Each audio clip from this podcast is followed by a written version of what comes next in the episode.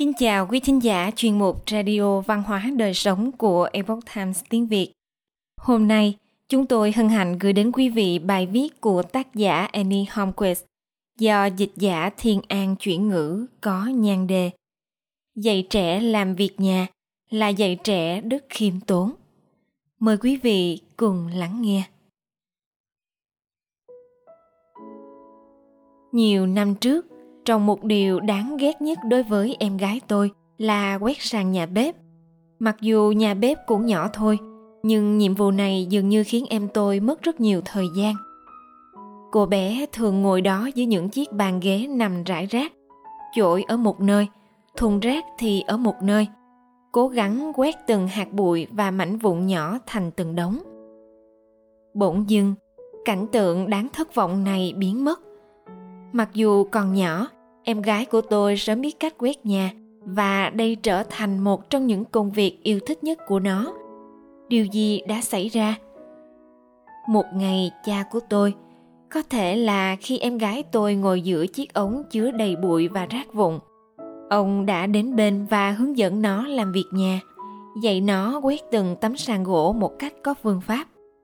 Đây chỉ là những điều giản đơn, cha mẹ dạy cho con cái cùng kề vai sát cánh với chúng làm việc nhà nhưng điều này đã biến một công việc nhàm chán và tuyệt vọng thành một công việc mà em tôi hoàn thành tốt chiến thuật này được nhà báo Michaelin Ducleb khuyến nghị trong một bài viết cho trang NPR. Ducleb là tác giả của cuốn sách mới Hunt, Gather, Parent. Ông xem xét các nền tảng văn hóa khác và nghiên cứu cách họ nuôi con mình để trở thành những người công dân có ích và không phàn nàn trong cuộc sống. Một trong những mẹo mà cha mẹ có thể học là yêu cầu con cái làm việc nhà với mình. Nhiệm vụ này nghe có vẻ dễ dàng, nhưng thực tế không hề như vậy. Sẽ mất rất nhiều thời gian và sức lực để khiến con trẻ tham gia vào công việc của người lớn. Tuy nhiên, nếu cha mẹ muốn cách dễ dàng là tự làm mọi thứ, thì họ đang khiến con của mình mất đi hứng thú với việc nhà và sau này mỗi khi họ yêu cầu con chia sẻ công việc, chúng sẽ phàn nàn. Làm như vậy, cha mẹ không chỉ nuôi dạy con thành một kẻ lười biếng, mà họ còn khiến chúng ít có cơ hội thành công hơn trong cuộc sống. Quan điểm này do julie likert hams đưa ra trong cuốn sách how to raise an adult. Làm thế nào để nuôi con trưởng thành?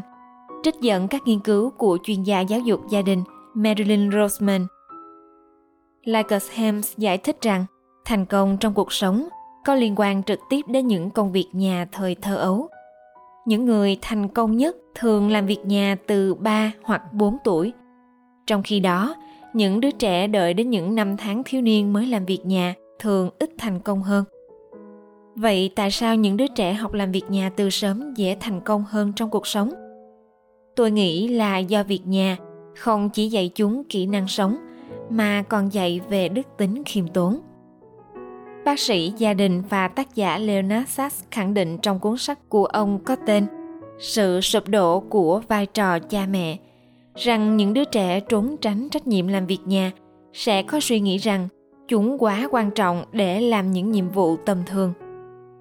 Sachs giải thích, thông điệp ngoài ý muốn này đã khơi dậy lòng tự tôn kiêu ngạo vốn trở thành tính cách của nhiều trẻ em Hoa Kỳ ngày nay – tôi bắt đầu nghĩ về quan điểm này của ông ấy. Còn chúng ta có thể vô cùng lóng ngóng khi chúng ta không hướng dẫn chúng làm việc nhà. Nhưng có khi nào chúng ta không hướng dẫn chúng vì niềm kiêu hãnh và tâm lý tự mãn của chúng ta không? Theo bài báo của tờ npr chúng ta không dạy trẻ những điều này vì tốn thời gian. Và thậm chí sau đó, chúng không làm được theo tiêu chuẩn của chúng ta. Chúng ta muốn ngôi nhà trông thật gọn gàng và đẹp đẽ trong mắt người khác. Do vậy, bát đĩa và công việc hút bụi do lũ trẻ làm không khiến ngôi nhà trông như chúng ta mong đợi. Tương tự, chúng ta nói không có thời gian dạy trẻ làm việc nhà vì chúng ta quá bận bịu làm việc hoặc giúp hội đồng nhà trường hoặc tổ chức một sự kiện ở nhà thờ hay lên kế hoạch thực hiện một buổi bán hàng cho cộng đồng. Những hoạt động này diễn ra với nhiều người nên khiến chúng ta cảm giác mình hoàn thành được nhiều việc tốt hơn nhưng nếu chúng ta thay đổi góc nhìn một chút, nhận ra rằng con chúng ta là món quà quan trọng nhất trên thế giới này.